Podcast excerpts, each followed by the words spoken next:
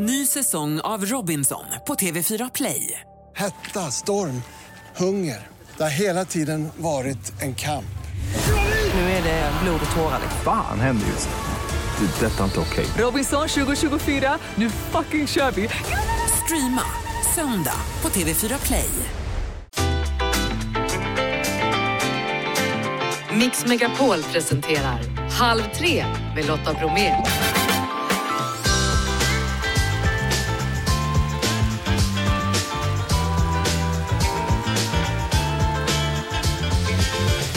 Hallå där och varmt välkommen in i Halv tre-studion i dagens torsdagsmix. Kungen!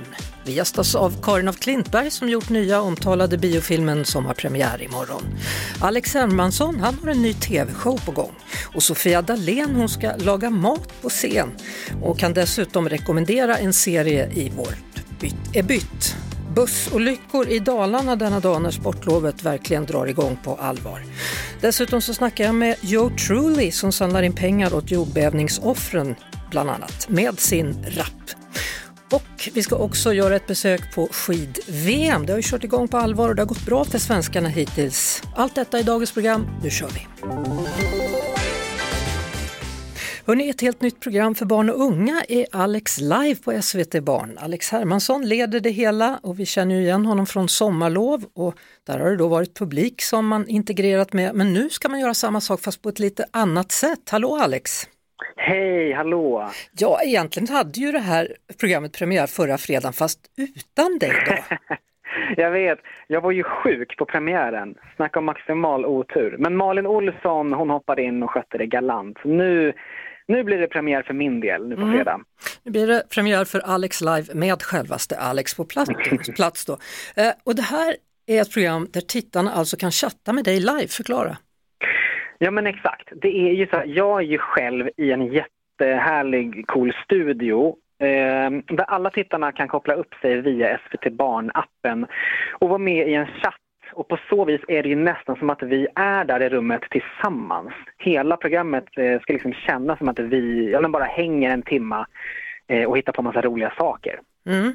Det pratar ju här om, om hacks och tricks då pratas det om. Och, och det har man kunnat se det göra i andra program som Gissa Alex där du antar utmaningar som att lösa en kub under vatten eller göra bakåtvolter då. Eh, kommer det bli sådana där fysiska tricks den här gången också eftersom du är gammal gymnast? Eh, jo men lite grann eh, tror jag. Det, jag kan ju inte hålla mig. Eh, men jag hoppas att det blir en liten annan vinkel på det hela. Nu kommer vi liksom närmare varandra och kan prata mer om sakerna. Alltså jag kan ju lära ut akrobatik eller trolleri och lifehacks. Och, och liksom jag kan göra utmaningar som de ger mig på studs i princip. Mm. Och, och så kan man också fråga, vill ni, så vill ni att vi ska rita den här grejen eller ska vi göra det här istället? Och så får ni vara med och rösta. Liksom medan vi pratar om det. På så vis kan de ju få styra innehållet längs veckorna också. Och mm. det är ju häftigt. Att du själv då blev pappa här om året, har, har det gett fantasin ännu mer liv? Eller har du blivit en sån där förutseende förälder som beräknar riskerna för ditt barn? Både och tror jag nog. Ehm, jag älskar ju barns fantasi. Alltså det inspirerar mig ju så himla mycket. Och att få bli pappa själv, det har ju matat den delen av mig i alla fall. Man blir ju mer lekfull och sådär. Men absolut, man blir också försiktig med vad man... Lär ut. Eh, ja, alltså man, för jag vet, barn kan ju vara så här, lär mig göra en bakåtvolt. Och då kan man ju känna så, nej jag vågar inte ens ge något tips. Tänk om du går hem och, och gör det och så gör det illa dig. Ja. Ja, så man, ja, det är åt båda hållen tror jag. Ja. Du ska ju bjuda på både hacks och snacks då. Vad är bästa snackset avslutningsvis för de som ska ha mellomys här nu på lördag? Oj, oj, oj. Ja, det finns ju så himla mycket. Men vadå, mixa lite. Det är ju alltid kul. Jag brukar ju så här bygga godis här typ. Om man, någon godis har liksom ett hål i sig, någonting har eller är lite, så kan man liksom pussla dem nästan ihop och knyta ihop godis här och göra otippade kombos. Det tycker jag är roligt. Så det kommer man bland annat få se imorgon kanske då när du sitter uppkopplad vid femton och trettio-tiden? Ja, kanske. Vi får se. Ja. Men det blir nog väldigt härligt i alla fall. Ja, ha en härlig premiär imorgon då. Kul för att du får vara med på extra premiären och ditt program ja, då, Alex. Äntligen. Ja. Tack ska du ha. Hej. en av Sveriges största YouTube-kanaler med hundratusentals tittare. Paradrätten, där Sofia Dahlén och Kalle Möller träffar nya gäster i varje avsnitt som lagar sin paradrätt tillsammans med dem, flyttar nu ut på scen live på Rival från och med torsdag. Hallå där Sofia! Hej Lotta! Ja du, det utlovas matlagningsinferno med dans, samtidsanalyser, hobbyfilosofier och stora portioner med humor. Ja, alltså vi har ju också kämpat med så här, hur gör vi det här på en scen för alla i publiken? Alltså det är sjuhundra platser. Så att eh, vi är ju väldigt showiga och paradrätten handlar ju inte jättemycket om mat egentligen. Det är ju lite det här sociala klistret bara. Så att vi har försökt göra en liten fruktsallad helt enkelt av allting. Mm. Vad har ni haft för gäster genom åren, hörru? Det har varit alla från Seinas Kitchen till Marianne Mörk till Benjamin Ingrosso. Mellan åttio och nittio avsnitt har vi släppt, så att det är väldigt många. Vilka bjuder ni med upp nu då på scen den här gången för att laga mat med live? Nu är det premiärgäst Kristoffer Appelqvist som vi känner igen som komiker och programledare. Och sen är det Hanna Hellqvist, Torbjörn Averås Skorup och Oskar Sia som blir den sista gästen på söndag, vilket känns jättekul. Du sa det i början att ni har funderat på hur gör man det här på scen, och då undrar jag, kan man laga vad som helst på scen? Nej men min dröm var ju att vi skulle flambera och så, men det är ju en säkerhetsfråga så att det blev inget med det. Men det ryktas om att Kristoffer Appelqvist kommer ha med sig ett stormkök, och det har vi i alla fall liksom fått godkänt från så här brandmästaren. Så vi ska laga mat på stormkök med Kristoffer Appelqvist. Ja. Vi får väl se vad det blir. Det undrar man. Du pratar och Kalle tecknar av gästerna. Jag har fattat det hela rätt då. Ja, han pratar också en del. Han är väldigt historiskt kunnig och han vill komma med sin kunskap. Och vi gnabbas lite, men han målar porträtt, jag intervjuar. Sen blir det sång, det blir dans och det blir lite så här hemliga inslag kan man säga. Vilken kändis har lagat godast mat? Oh, nej men Benjamin Ingrosso ligger väldigt högt i kurs. Även Instagram-aktivisten Lady Damer som gjorde fantastiska frikadeller som jag drömmer om ibland. Och om vi pratar om raka motsatsen då, hur gör du ifall det inte smakar så bra? Nej men folk är ganska medvetna själva när de inte kan laga mat. Och då vet man så här, om det är nudlar med burktonfisk och crème fraîche, då kan man ju nästan ana lite så här. Det kanske inte kommer vara det godaste, men då är det den personens paradrätt. Och då finns det ju något personligt och roligt med det också. Mm. Och då kanske man säger så här, oj, och kanske behöver lite salt. Så kan man göra, det är, det är ett väldigt sätt att säga. Eller, eller man kan säga att det smakar annorlunda. Verkligen. Oj, det här, har jag, det här var något nytt kan man säga. Så kan man säga. Du, om du skulle ra- laga din paradrätt åt mig då, vad skulle det bli? Men jag skulle nog göra någon slags eh, god eh, champinjonsoppa med lite vitt vin, citron, grädde. Och sen göra riktigt sån god grilled cheese till, du vet med. Perfekt. Lite västerbotten, cheddarost, steka i en gjutjärnspanna. Trygg mat, varm, mysig mat. Wow. När kommer jag på middag? När är jag inbjuden? När är det? Men jag skickar en inbjudan till dig. Ja, vad bra, gör det. Ja. Och stort lycka till då med matlagandet på scen här framöver, Sofia. Ja, jag vågar inte säga det där ordet för att det betyder otur. Så jag säger bara, åh vad gullig du är Lotta. Ja, tack ska du ha Sofia. Halv tre med Lotta Bromé på Mix Megapol. Hörrni, nu har V M gått igång. Det handlar om V M i skidor som äger rum i Slovenien, V M i Planica. Och alldeles nyss då har kvartsfinalen avgjorts vad gäller damernas sprint och samtliga svenskor är vidare. På plats finns Christer Skogh som har varit förbundskapten för Sverige men också U S A, Storbritannien, Australien, Tjeckien och också coachat Danmark. Och numera så är du förbundskapten för Saudiarabien. Vilken grej! Ja, det är vilken grej. Ja. Men nu hoppar jag bara in här under själva V M. Jag hjälpte några killar i Torsby förra året som jag tränade. Mm. Då då, men det, det är lite speciellt, men det är också roligt tycker jag. Jag förstår med alla det. De här V-nationerna, för de hänger ju ihop hela tiden. Det är liksom Mexiko, Trinidad, Tobago, Brasilien och allihopa. De kämpar mot varandra för att kvalificera sig. Och sen är det tydligen så att du också då har fått några damer från Saudiarabien som vill satsa på skidor. Ja, precis. Jag träffade en av dem igår och det är också väldigt roligt. Så att de ska, men de, de som de försöker hitta, de håller ju på då med andra idrotter. Framförallt så är det från rodd de kommer. Mm. Men de har ju inte åkt skidor. Nej. Så det är mycket teknikträning och de har aldrig stått på snö. Så att det, det är väldigt speciellt. Jag förstår det. Du, nu är V M igång här. Vad säger du om Sveriges chanser? Vad kommer det bli för typ av skid-V M för vår del? Jag tror det kommer bli jättebra faktiskt. Och nu ser man också på sprinten här. De dominerar ju totalt de svenska damerna. Då. Och det man har sett, som jag har sett av Kalle Halvarsson, ser ju otroligt stark ut. Både på träning han har kört och nu på, i kvalet också. Även om inte han var riktigt nöjd efteråt så, så tror jag stenhårt på honom. Men klart, norrmännen blir ju svåra att slå. Det gör man ju alltid. Mm. Och då pratar vi alltså sprint, för det är det som avgörs idag då. Det är, de är mitt uppe i nu eh, herrarnas kvartsfinaler, och sen så blir det både semifinaler och final då för både damer och herrar under dagen. Om vi blickar lite längre fram, var tror du vi har de största guldchanserna? Ja, det är givetvis Frida och Ebba på damsidan, men sen William Horrum också. Jag stod precis och pratade om hans pappa Larry här, och han är ju på just de här banorna, han är, väldigt, han är en kapacitetsåkare som man säger. Han har en stor motor och åker bra tekniskt, och det kommer bli ganska svårt i och med att det är så pass löst och varmt här nu då. Så mm. att det kommer nog gynna honom tror jag. Och sen om Kalle Halvarsson nu fortsätter att se så här stark ut, så har vi ju två väldigt bra där på här sidan med. Så det här kan nog bli ett riktigt bra V M för Sverige. Ja, det är väldigt roligt med Kalle Halvarsson, för han har ju inte gått så bra de senaste åren. Det har alltid varit någonting som det har varit fel på, men nu verkar han ha fått en nytändning här efter att han blev pappa kanske. Ja, precis. Det kanske är så, för att han, han verkar ju helt annorlunda nu. Så att det, det ska bli, men man är alltid lite så här nervös när Kalle åker, så är det ju att det ska hända någonting. Ja. Så vi får se om några minuter här när han ska upp och köra. Ja, vi får hoppas det går bra då. Men då önskar ja. er lycka till då med dina saudiarabiska åkare, och framförallt heja på Sverige när du nu är på plats, Christer Skogh. Det gör jag så mycket jag kan. Ja, det är toppen. Hej så länge. Halv tre med Lotta Bromé på Mix Megapol. Dokumentärfilmer sa jag, som Ebbe the Movie, Filip och Fredrik-filmen Trevligt folk, Historieätarna och Landet brunsås. Nu kommer filmen Kungen, ett dokumentärt porträtt av Carl den sextonde Gustav, har brio-premiär imorgon fredag, och filmens regissör Karin af Klintberg är dagens gäst. Välkommen! Stort tack! Jag såg filmen igår och jag tycker det är en utmärkt film, och för att citera min vän Carl-Jan Granqvist som var med mig, för oss royalister en utmärkt film. Och jag har hört samma sak från icke-royalister.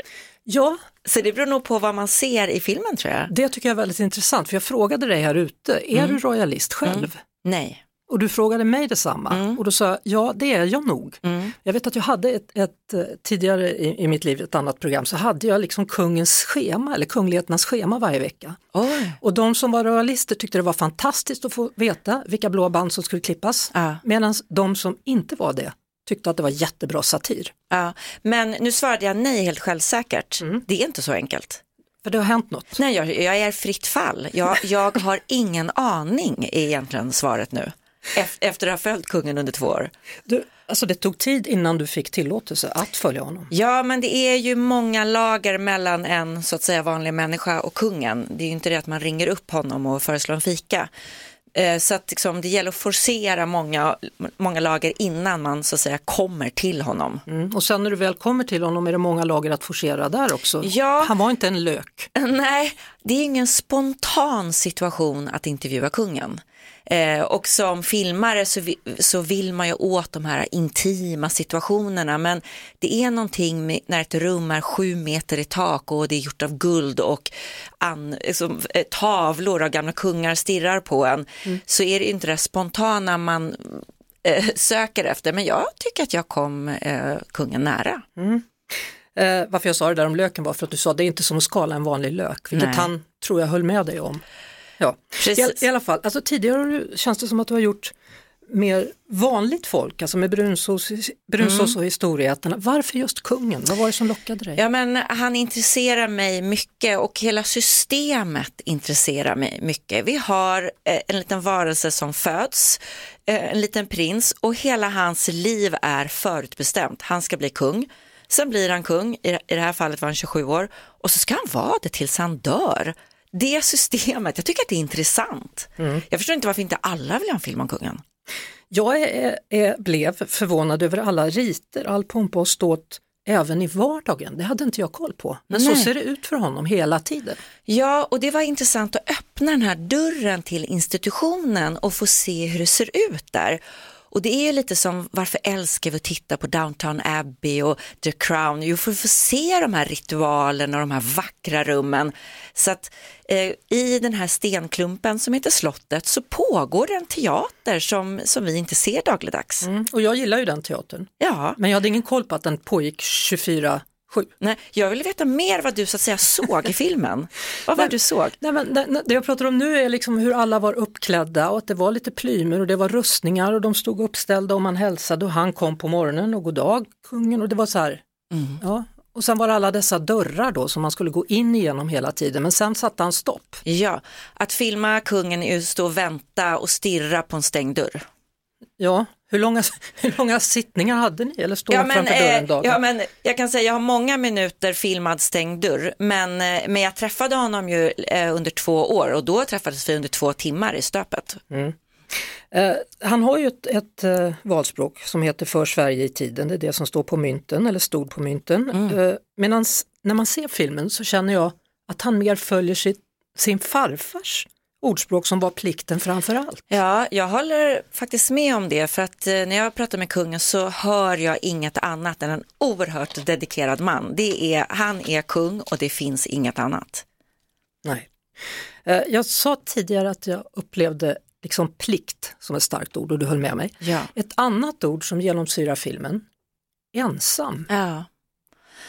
Det är ju så när man gör en dokumentärfilm så skriver man ju såklart ett manus, men sen så är verkligheten alltid mycket mer drabbande, eller inte alltid, men i det här fallet var verkligheten mycket mer drabbande.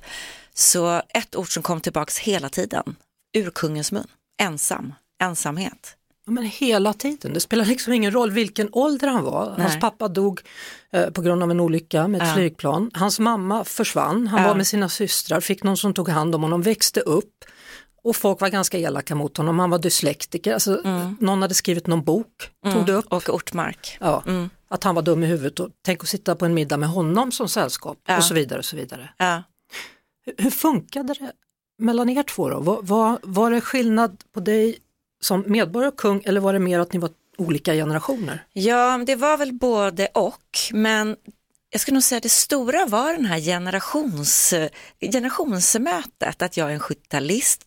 Jag är uppvuxen med att man eh, övar sig att sätta ord på känslor. Och han som fyrtiotalist har haft en helt annan övning.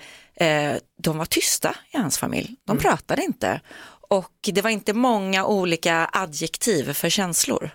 Nej, och han fick inte reda på vad som hade hänt hans pappa för han var elva tolv år. Ja, till och med fjorton tror jag va? Åh jäklar. Mm. Ja.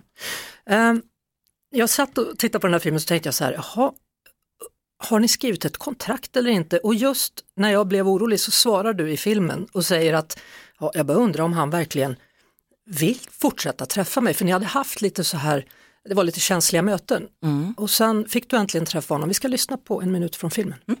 Eh, innan vi sätter igång så vill jag bara kolla av att kungen känner sig bekväm så att det inte känns som att... Just det sammanhang, det är okej. Känns det obekvämt? Mm, ja, jag är inte road, nej. Av att bli intervjuad eller av filmningen? Ja, de kommer här i fyrtio år så att ja, ja. Böket varje gång. Ja. Nej, men jag ska eh, säga, jag gick till en terapeut och sa jag är så olycklig, jag vill att kungen ska, ska tycka att det här är trevligt. Och då sa hon, har kungen sagt ja? Har du hört honom säga ja? Nej. Nej. Har kungen inte sagt ja? Nej. Vadå, jag har sagt ja? Till att, till att medverka. Jag tror ingen alltså det. Det har kungen ja. sagt. Jag har sagt ja. Annars skulle du aldrig varit... Med, ja. Medelstvång. Ja, men jag sa så jag hörde inte... Tumskruv på. Jag hörde inte just ordet ja, men jag uppfattade att kungen gick med på det. Men jag hörde inte ordet. Fick du någonsin ett ja? Nej. Nej. Men? Jag fick komma tillbaks. Men varje möte så var jag orolig för att jag inte skulle få komma tillbaks. För att det var ju ändå kungen som har makten att bestämma. Det är inte jag. Nej. Och kunde han ha stoppat filmen om han hade velat? Hade ni något sånt där muntligt kontrakt? Ja, det var, nej, men det var avtalat att jag skulle träffa honom cirka tio gånger eh, och få intervjua honom. Och att jag skulle få följa honom på resor och medaljutdelningar och diplomutdelningar under nästan två år. Eh, och det gjorde jag. Det fick jag. Mm. Eh, Det är spännande, för det, du, du talar nästan enbart med honom och sen pratar du med två andra då från, från det kungliga hushållet. Då. Det, det är prinsessan Kristina och det är kronprinsessan Victoria. Ja, och lite kort med drottning Victoria. Ja. Nej, drottning Silvia, förlåt. Ja, precis. Alltså, v- vad har förvånat dig allra mest under arbetet med den här filmen? Eh, ja, men det är mycket som har förvånat mig, men framförallt var det som så att jag vill ju göra en, en konstnärlig film om kungen, en, en icke förutsägbar film om kungen. För när man säger jag ska göra en film om kungen, då ser man redan ett filmspråk framför sig, så som vi har sett honom i femtio år. Så jag har ju velat plocka ur honom ur den kontexten och sätta in honom i en väldigt filmisk miljö. Så vi har ju jobbat så mycket med fotot och musiken, att omge honom en helt annan typ av musik. Och det blir på något sätt en clash att sätta honom och göra en, en musikalisk tolkning av honom som den här kompositören Katarina Nuttall har gjort. Mm. Kunde han ha stoppat filmen om han hade velat? Eh, han har, kunde absolut inte ha stoppat filmen, men han kunde sagt jag vill inte medverka mer. Nej. Har han sett filmen? Jag har frågat honom många gånger om man ska se filmen, och en gång sa han, det räcker att se mig i spegeln varje morgon. Uh, och en annan gång så sa han, jag kommer inte se filmen. Uh, men nu så är det faktiskt så att vi ska ordna en filmvisning för honom. Kommer du vara nervös då? Jag känner mig ganska trygg i att det här är ett schysst porträtt av honom, det är ingen karikatyr. Uh, när man då, som du har gjort den här uh, dokumentärfilmen, en fantastisk film, var fäster du blicken nu? Vad ska du göra härnäst? Oh, ja, jag vet inte riktigt. Jag skulle vilja hitta vår nästa kung eller drottning. Sveriges nästa kung eller drottning. Inte bokstavligen. Så kom med förslag. Mm. Hur tänker du då? Nästa ja, kung men, eller drottning? Eh, en, en människas liv är ju inte alltid intressant. Men just som kungens liv, där, det fanns ju en, eller jag hittade, eller vi tillsammans teamet hittade ju en berättelse där. Det var så fint och det var så mycket svärt kring honom som, som drabbade mig. Så det är ju så fint att möta människor.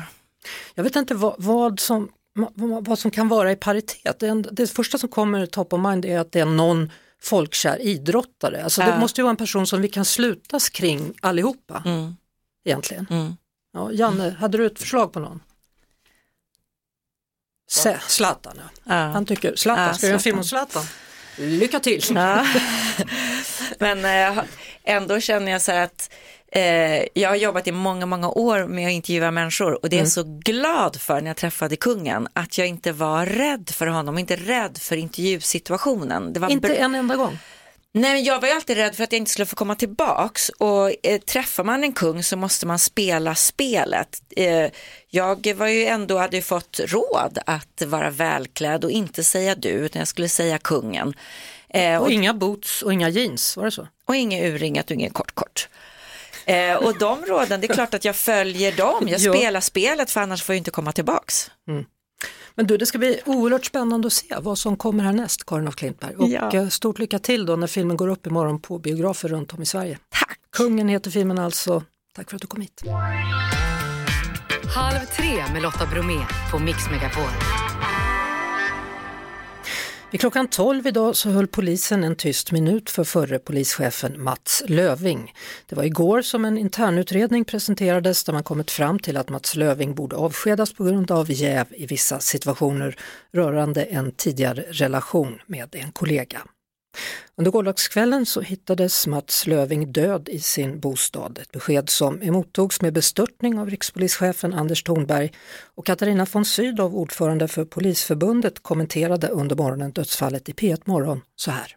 Jag känner sorg och bestörtning och tänker jättemycket på Mats Löfvings anhöriga, familj och kollegor och så. Eftersom han är eller var vår medlem så har vi stöttat honom under den här processen. Medmänskligt stöttat och så.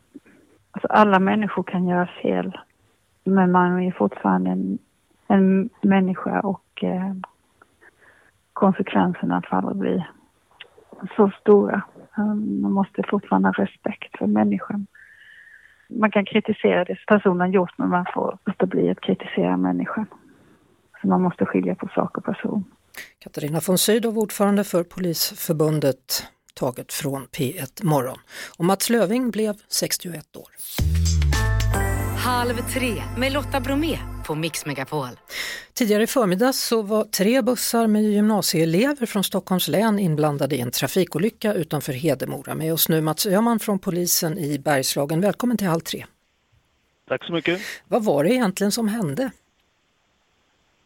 Ja, klockan var noll nio tjugoåtta när vi fick ett larm om att det var två bussar och en personbil som hade kolliderat på riksväg sextionio och sjuttio. Eh, vilket visade sig vara fel, utan det var som sagt det var fyra bussar från en gymnasieskola från Stockholms län som i ett gemensamt följe var på väg upp till Romalpint. Eh, Rom, Romalpint. Och det visade sig att buss, den första bussen i sällskapet var inte inblandad i olyckan, utan de kunde åka vidare mot målet. Sen eh, blev buss nummer två i, i sällskapet påkört bakifrån av buss tre, som i sin tur blev på, påkörd bakifrån av buss fyra. Eh, oj, oj, oj. Och i buss, ja, och buss, den, buss nummer två, där blev ingen skadad i den bussen. Eh, den blev skadad i bakpartiet och där kunde man lasta om, skaffa en ny buss och åka vidare mot slutmålet också. I buss tre och fyra, en, en av chaufförerna där blev fastklämd mellan ratt och eh, stol. Mm.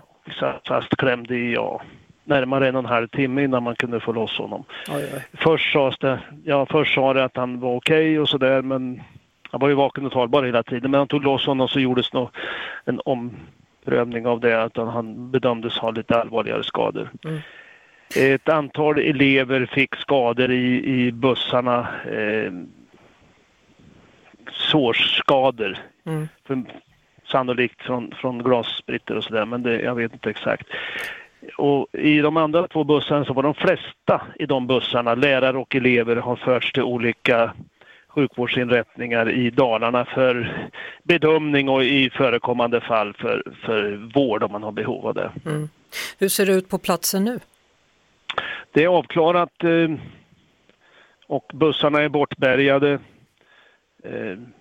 Och polisens arbete på plats är klart. Man har ju gjort utredande åtgärder. Först, i första läget så är det ju polisens jobb att stötta räddningsledaren. Mm. Och det är ju räddningstjänsten som är räddningsledare i de här situationerna och se till att ambulans och räddningspersonal kan genomföra räddningsarbetet på ett bra sätt. Vi får reglera trafik eh, och så så stötta räddningsledaren, och när det liksom är klart och övergången där så vidtar vi våra brottsutredande åtgärder på platsen. Mm.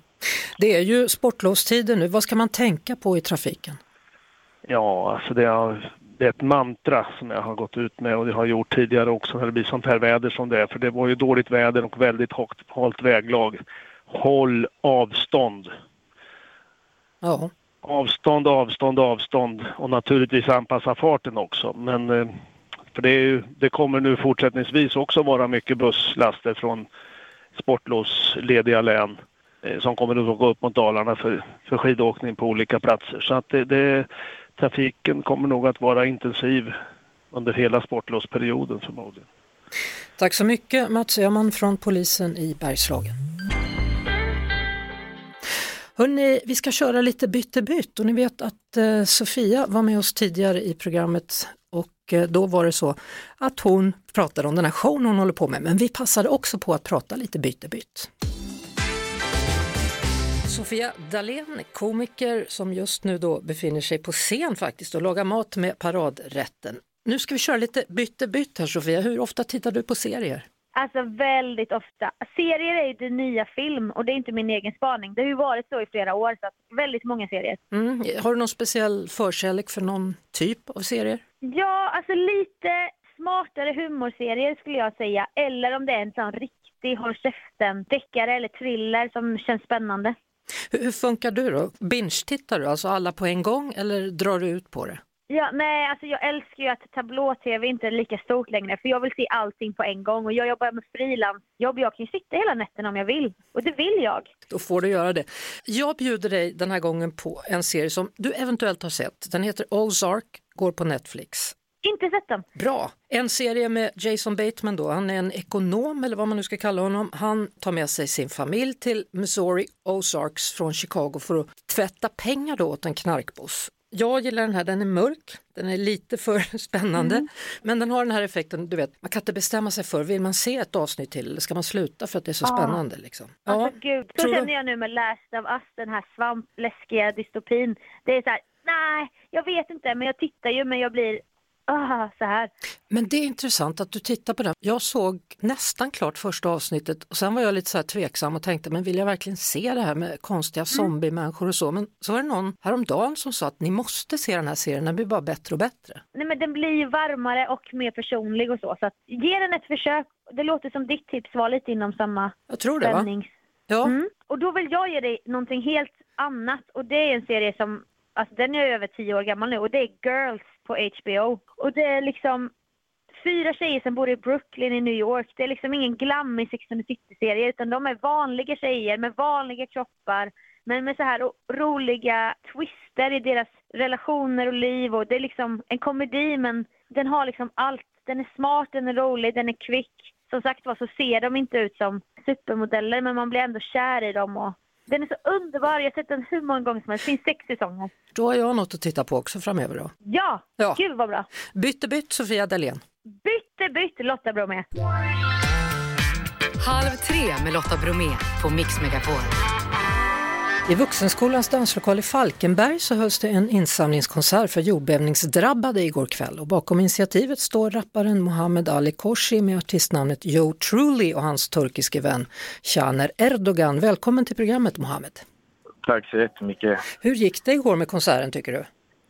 Eh, det var lite blandat faktiskt. Eh, det dök inte upp så mycket folk så att vi fick vara lite finurliga och eh, så körde vi sex olika livestreams.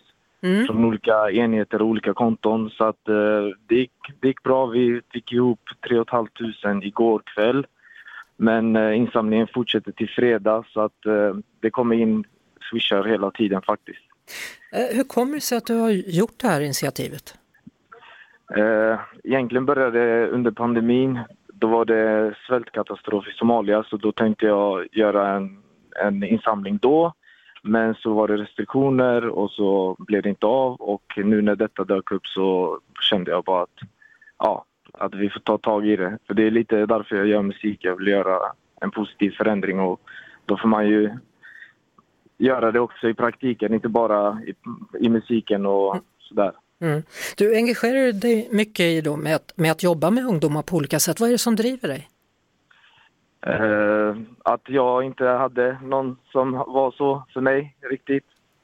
När man var yngre det fanns inga riktiga musikförebilder eller sådär i närområdet så att då vill jag vara den för andra. Mm. Uh, framöver då, vad är det som händer härnäst? Härnäst kommer det nytt släpp i slutet av uh, nästa månad och uh, sen är det ute och spela i planen. Ja. Då önskar vi dig lycka till med det och hoppas att ni får in mer pengar då innan den här insamlingen är avslutad på fredag. Perfekt. Tusen, tusen tack. Tack för dig också. Ha det så bra. Ja, detsamma. Hej. Hej då. Janne, Jeanette, Filip och jag Lotta säger tack för idag. Vi är givetvis tillbaka imorgon igen och då blir det mellopanel. Då ska vi prata om den sista delfinalen där bland annat Loreen tävlar då. Och dessutom imorgon så uppmärksammar vi årsdagen av Rysslands anfallskrig mot Ukraina. Jeff Norman, dagens producent, tills vi hörs igen imorgon. Ha det så bra. Ny säsong av Robinson på T V fyra Play. Hetta, storm, hunger. Det har hela tiden varit en kamp. Nu är det blod och tårar. Fan händer just det. Det är detta inte okej. Robinson tjugo tjugofyra, nu fucking kör vi. Streama söndag på T V fyra Play.